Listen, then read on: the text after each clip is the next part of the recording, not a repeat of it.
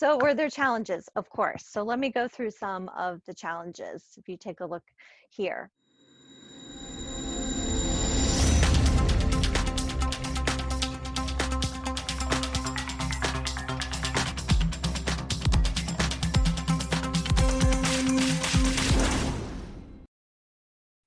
Hello, I'm Rachel Deer, host of today's program, COVID 19 Keeping Up with a Moving Target. This is the September 4th update of DKB Med Radio's Coronavirus Educational Series. Thank you for joining us. This activity is jointly provided by the Postgraduate Institute for Medicine, DKB Med, and the Institute for Johns Hopkins Nursing. Today's program is accredited for ANCC and AAPA credit as well as AMA PRA Category 1 credits. For complete CE information and to attest for credit, please visit covid19.dkbmed.com. There you will also find all of our previous COVID 19 programs and have access to other free CE programs on a wide range of topics. The slides for today's webinar can be found in the resource list window and as a green icon in the bottom menu. Today's learning objectives are describe how critical care education was delivered before COVID 19, discuss the process of how critical care education transitioned from in person to virtual education, describe the challenges faced when critical care nurse educators educate themselves on virtual interactive devices and delivery platforms, and describe how critical care education is currently received by all nurses new to intermediate care and the intensive care unit. This activity is supported by an educational grant from Pfizer Incorporated and in kind by DKB Med. All activity content and materials have been developed solely by the activity directors, planning committee members, and faculty presenters. With us today, we have Nancy Beck and Paula Murray from JHH Critical Care Education at Johns Hopkins Hospital.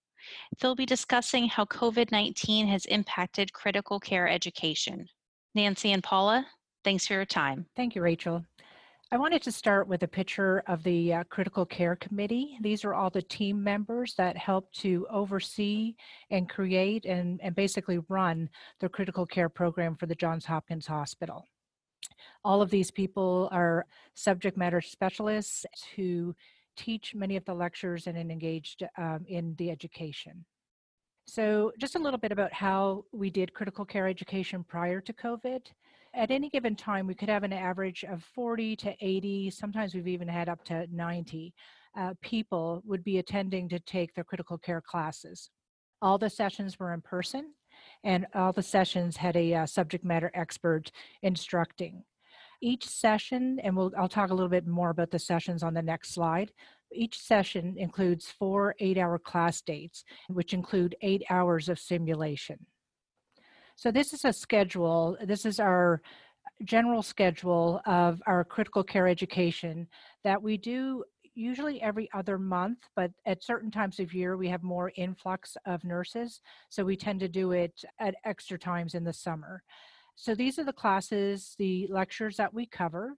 And you can see on critical care day one, we do cardiac in the morning and then shock in the afternoon.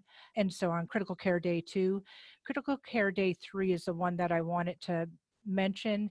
It's our simulation day. This requires a lot of participation from the committee and a lot of our educators and staff members at the bedside. Again, the committee is made up of nurse educators, lead clinical nurses, bedside nurses, and clinical specialists.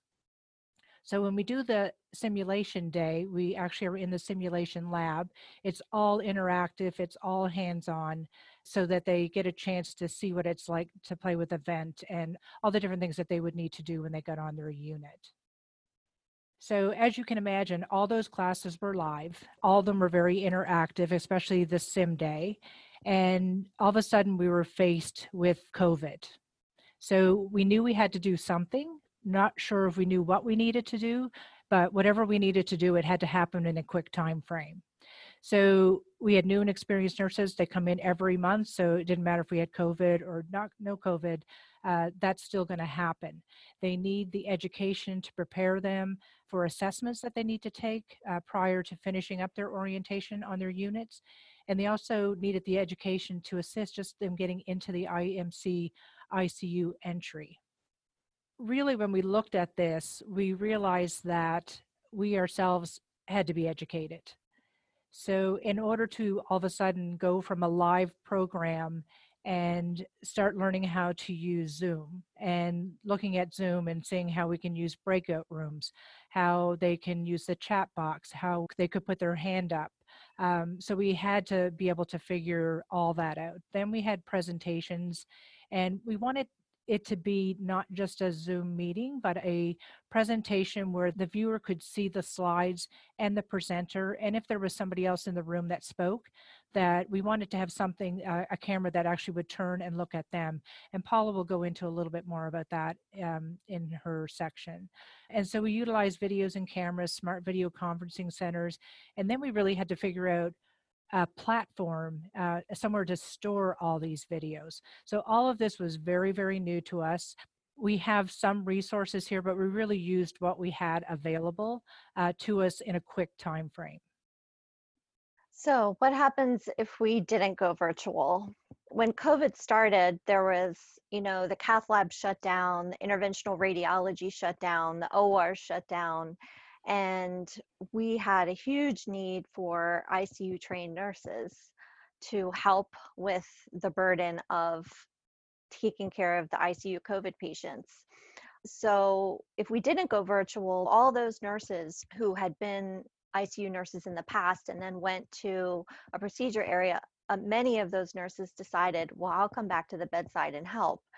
And if we didn't go virtual, there would have been a lot of burden on the ICU preceptors, the ICU, the current ICU nurses in our MICU predominantly. We basically had two MICUs at the time. And then all the other ICUs started going up mm. one after the other. And so there was a huge amount of education that needed to happen quickly. And so if we didn't go virtual, we wouldn't have had that education. And that would have been left to the unit educators and the unit preceptors most of the ICUs have like a lead clinical nurse that's responsible for education, uh, but they mainly do what's new, what's new equipment, if there's new epic changes, they're they're involved in that, but not necessarily teaching like critical care concepts. So it would vary the education that we provided if we said, okay, we can't do this, we can't hold the live classes all of you educators in the ICUs are going to be responsible now for teaching your new hires and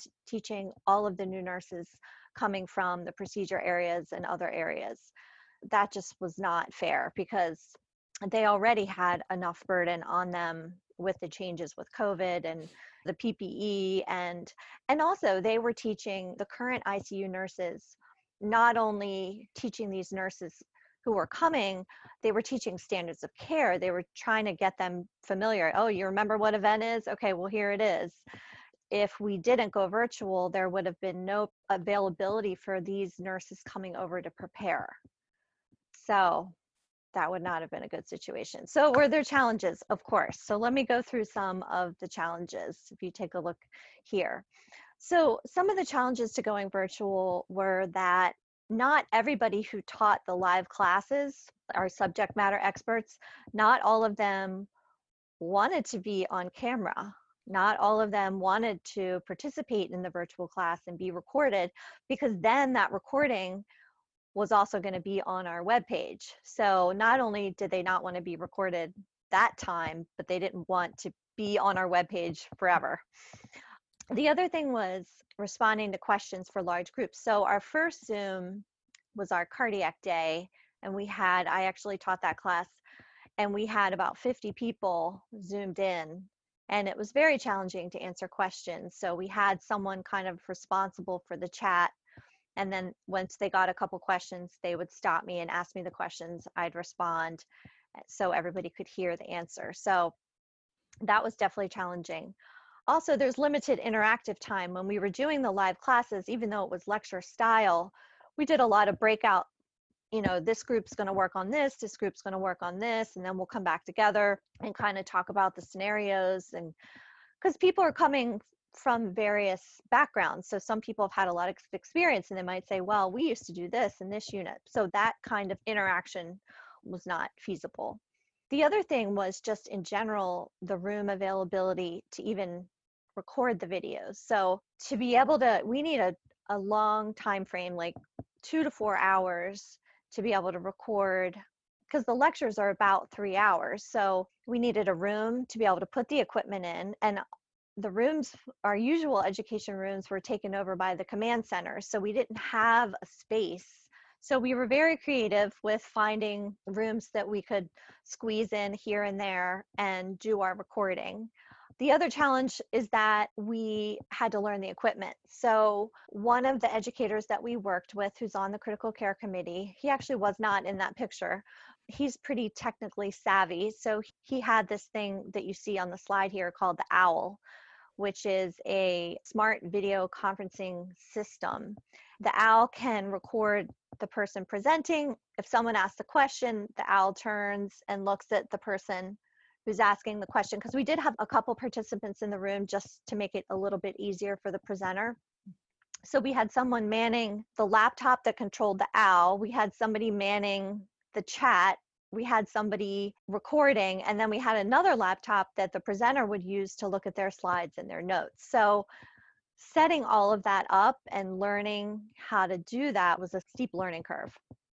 So the end result is that we uploaded about 10 videos to the critical care website. We decided at the time because the videos were going to be viewed by not just those new hires coming into critical care, but also like our IMC staff who were transitioning to ICU or who were helping ICU nurses.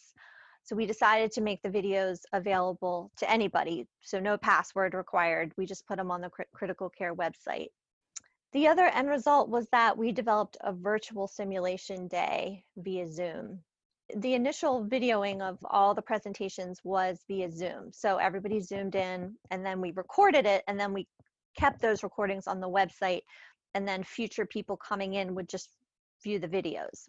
But for the simulation day, we felt like this was important to show them things and to really talk about things. So we did a virtual simulation day and we had them watch a few videos ahead of time to prepare and then we just did a lot of scenarios for like hemodynamic monitoring uh, drip titration. We did a whole thing on acls on rhythms and it was all interactive. So we actually broke the groups of less than 10 people. So each instructor would have a group of less than 10 people. So one day we had about four instructors who were all Zooming at the same time with different Zooms so that people could ask questions. So that was kind of our our idea for a virtual simulation day. And then we also have added discussion sessions. So because so much of our work now is is on video, we wanted to have some interaction time. So for the August group, we have added discussion sessions. So we have those set up so that we have an instructor and then the orientees can come into that Zoom and do like a cardiac scenario, do a respiratory scenario so that they can talk to somebody and if they have any questions, they can answer all of those. So we've had, we have had positive reviews. We've also been told that the videos are too long, which is true. They are too long. Um, most of the research says it shouldn't be more than an hour and a half to two hours. So we need to work on that. Um, and the participants want more hands-on. So for a while, we were strictly forbidden to have any hands-on. So it really was not an option. Moving forward, we are rethinking our simulation day and kind of modifying it from our pre-COVID times so that we can have some hands-on and break it up enough so we can have really small groups so people can dis- be socially distant. Other feedback is that everybody has to do a critical care assessment, whether you're in intermediate care or ICU. So everyone's continued to do well on the assessment. So something is working. So either the preceptors are doing a really good job or the videos are actually getting the, the information across. So for the future, we want to re-record the videos and maybe do it in sections. So like for cardiac day, maybe do acute coronary syndrome and then take a break and then do heart failure and then take a break. So have short videos and then have discussion points or a scenario or something that they can do to kind of help them understand the concepts that we want them to understand. So that's one idea. The other is to move all the pre work and PowerPoints and videos to Moodle, which is an online platform. Some of the other programs in the hospital utilize Moodle. And right now we have our videos kind of living there, but we also were thinking we could put our pre work in there, we could have the PowerPoints in there. That way we can monitor that much easier than just having it on a website. Because we're not requiring anybody to sign in, we don't know who goes in and who doesn't. So that's another idea. And then, as I mentioned previously, we're going to go back to as much as we can of our pre-COVID simulation day and actually have them set up an art line, have them go through some of the ACLS scenarios and do the first five minutes, and then do some in the Johns Hopkins Sim Center uh, which is not completely available to us right now, we did a lot of high fidelity simulation. And so, for at least the time being, we're going to stick to low fidelity simulations so that we can do it in any room that's available to us. Thank you, Nancy. Thank you, Paula. We'll move on to the listener Q&A segment. Okay, so our first question is what is the time frame to begin recording a video to the video being available online? I would say probably about two to three weeks. First, you have to have a room to record. Um, you have to have all the people available. So, our technology guru, Nancy and I, or I, and the person presenting. So, you definitely need that, set that up. And then it takes a long time to record because you're kind of talking to an empty room and most people are not used to that so you're re-recording a lot and then you'll realize oh i didn't put the audio on so you're re-recording again. So it took us probably six to eight hours to do one three to four hour session. So i would say once we planned the time and did the recording on that day we would have it up online within a few days actually but the planning of it and getting the room and recording the day that's really what takes the most time and then once that's complete we make the editorial changes and then post it we have another question. Um, what was the biggest challenge when participants asked a question via video conferencing? So that was a, a challenge. We luckily had the foresight, and I think again, using our expert on this, knew to utilize the chat box in Zoom.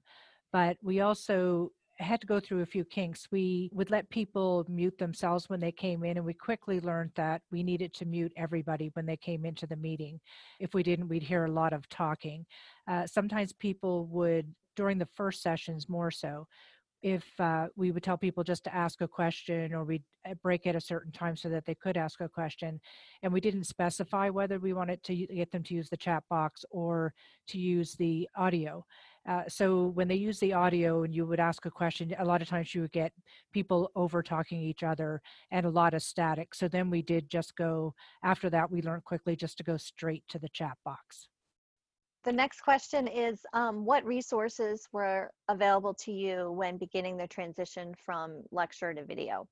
Initially, we were we were grabbing our iPhones and we're like, okay, let me video you doing this lecture but we knew we needed something a little more professional than that. So we thought about using our multimedia team here at Hopkins, but with all the COVID stuff going on, they were backlogged and and usually the process with the multimedia team is is very detailed and it usually takes a pretty long time to make it happen to get the video or get what we need at the end and we really knew that we needed to do this as soon as possible. So when we were talking in our committee about our plans, one of the educators from Lifeline, he said, "Well, I have this owl that we've used, and this we can record using the owl." We're like, "Okay, let's give that a try." So then we did that and had all of our trial and error with the owl and setting up of the computers, and then one of the educators in central nursing uses Moodle, and so we kind of were like, okay, well, let's try that. And so with a group of us kind of looking at it, we decided, okay, we'll put the videos in Moodle and then link to that from the website. So really, we just use what was right in front of us. We didn't go searching for things because we didn't have time. We needed someone who knew the material, well, not not just knew the material, but knew the technology because we were the subject matter experts. We just needed someone with the technology for us to put our expertise in there and then put it online. Thank you so much. As a reminder, to claim credit, please complete the evaluation at covid19.dkbmed.com and select today's activity. You'll receive your certificate immediately after. Any questions or issues, feel free to email us at the address listed. To submit questions, please send them to qa at dkbmed.com. That's Q as in question, A as in answer, at dkbmed.com. Don't forget to access our resource center at covid19.dkbmed.com.